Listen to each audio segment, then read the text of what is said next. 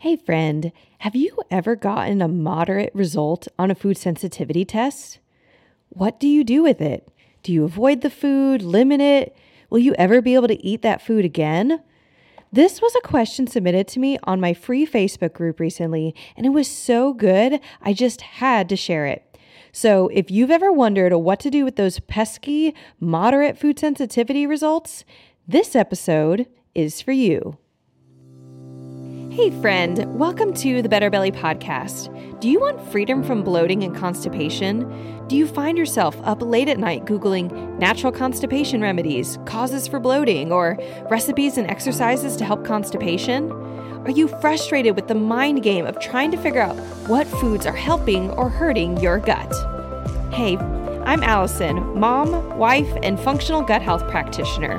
At a young age, bloating and constipation were my constants. I didn't know what to do and wished I could just live a normal life focusing on my passions, my job, and my family. I was tired of abdominal pain that woke me up at night and wasting time and money on gut health remedies that just didn't work. Breakthrough moment the functional medicine and osteopathic approach to gut health. In this podcast, you will find natural remedies for bloating and constipation, practical, doable belly exercises and massages, and debunk the myths about what really is causing your tummy problems. So toss out those laxatives and say goodbye to that embarrassing gas. Your gut health is calling. And just as a reminder, this information is not meant to diagnose, manage, or treat disease. Always consult with your own health practitioner before you make any changes to your health.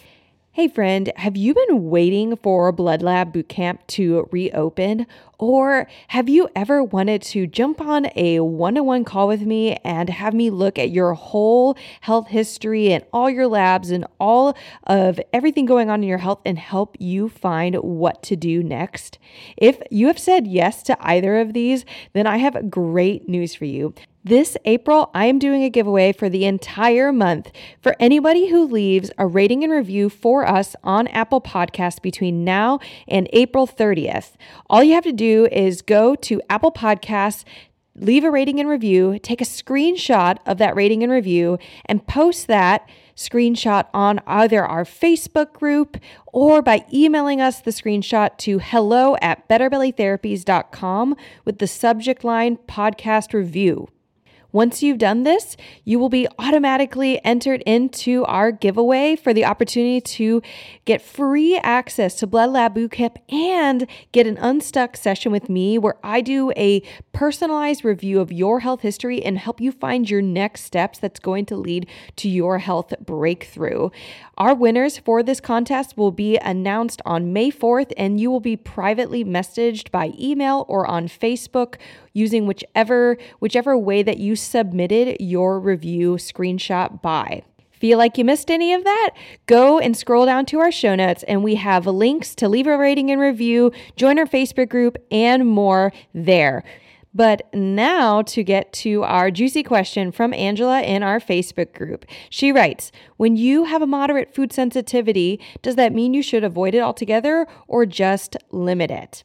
So, Angela, there are two different time periods in which you want to be thinking about this food sensitivity. The first time period is short term, and short term I typically define as less than a year. If you are less than a year out from getting this food sensitivity test, I recommend that you, yes, avoid this food sensitivity as much as you can. This is because whether this is a developed or permanent food sensitivity, which I get more into in episode 59. What is the food best food sensitivity test for you? Whether it's developed or permanent, anytime you eat this food when it's less than a year, you're reintroducing the possibility of inflammation in your body, and you want to avoid that as much as possible. So until you have found the root cause of what's going on or other root causes and made sure that again, those are going to be things like pathogens, heavy metals, mineral imbalance substances, any form of toxin, poor detox pathways, your detox pathways aren't opening. You want to make sure all of that's cleaned up long enough that your leaky gut heals. Because leaky gut is not a a matter of giving yourself some nice supplements like L-glutamine, things that get marketed as, oh, this heals leaky gut. Like leaky gut is caused by inflammation. So get rid of the causes of inflammation then give yourself some nice foods and supplements, and the leaky gut will heal. So, yes, avoid that moderate food sensitivity. When it comes to moderate food sensitivities, a couple uh, things that I do recommend when it comes to the mindset around it is some some just easy tips. Don't buy it at the grocery store. Don't cook with it at home. Don't keep it in your pantry. So if you are sensitive to onion in a moderately in a food sensitivity test, then you're going to want to don't buy onion at home or at the grocery store, don't cook with it at home, don't keep it in your pantry.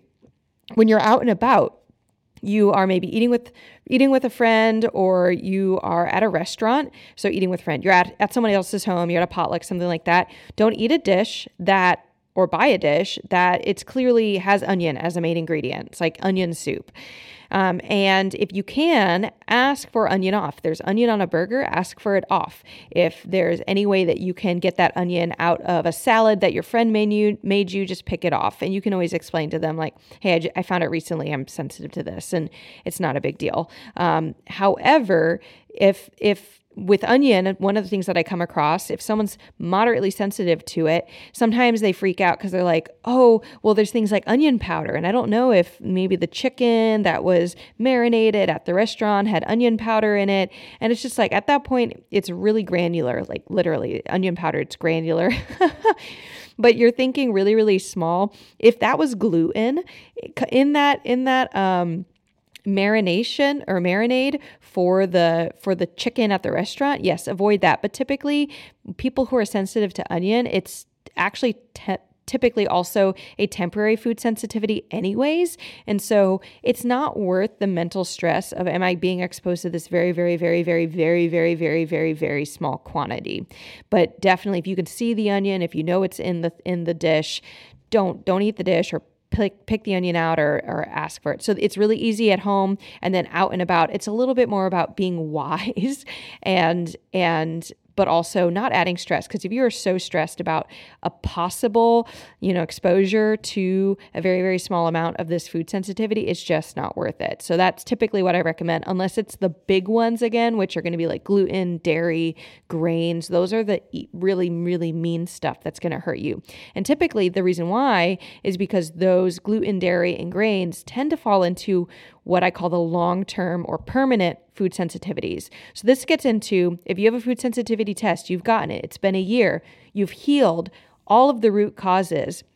You've stayed away from this moderate food sensitivity. Most likely, if it's a if it's a temporary food sensitivity, you have healed that temporary food sensitivity. And that's because you healed your leaky gut, which again, healing leaky gut is getting rid of the sources of inflammation, then giving yourself some appropriate support, usually through supplementation and some foods, where you can support a faster healing leaky gut while, again, still avoiding all the sources of inflammation, which might include that food or, again, other pathogens. And then, after you've given yourself just time, you just need some time for that leaky gut to heal, then you can reintroduce the food. Um, so, long term, if it is a um, you can know if you're going to heal from that food possibly at least heal from that food by looking at the test you were taken that you took or were given. So you want to see um, there's one food sensitivity test we call, do called the mrt it's a whole food sensitivity test. So whole food means it looks at the whole piece of banana going into your gut and does that create an immune response to that whole piece of food. Whole food testing is typically only done uh, has a mediate it's mediated by leaky gut. So if you are sensitive to a whole food banana test, it means that it's leaky gut mediated and you can likely heal from it. If it's a food peptide test, this is a, like the Zoomer test we do in our clinic then that's a permanent food sensitivity test. So if you get a moderate sensitivity to some wheat peptide or gluten peptide, because a peptide's like a little broken down protein chunk of that food, you are never going to heal from that. And so, yes, you actually want to avoid that more intensely because a moderate food result, sensitivity result on that test doesn't necessarily correlate with the severity. It just correlates with how high your immune system's responding to it. And if your immune system is suppressed or depressed in any way, you might not realize it is, then it will look moderate because your immune system is simply weak at the moment that this test was taken. So, to summarize, when you get that food sensitivity test, you want to ask yourself, is it, am I still in the short term? Am I looking to heal the root cause. If I have, then you can look at reintroducing that food once your symptoms are gone for two to three months. You really want your symptoms completely gone for two to three months before you reintroduce that food at all because when you reintroduce that food that you were sensitive to moderately on a whole food test that will be your test if do I get symptoms again if you get symptoms again stay off that food if you did a permanent food sensitivity test, then you are going to want to never eat that food again. And again, it's not like I can eat it sometime. Anytime you eat, if you have a permanent food sensitivity test, anytime you eat that food, you are reintroducing inflammation, just like you took arsenic. It's a toxin to your body at that point. So, you want to know what type of test you took. Talk with your provider who did that test. They might not know. I see that all the time. Uh, that is why you want to work with someone who actually knows what type of testing they do. Is it whole food or is it food peptide? And even like in my case, we offer both for different scenarios because there's two different types of tests. And again, if you want to learn more about the two different types of testing more in depth, go listen to episode 59, which is titled What is the best food sensitivity test for you? I have a link in my show notes for that.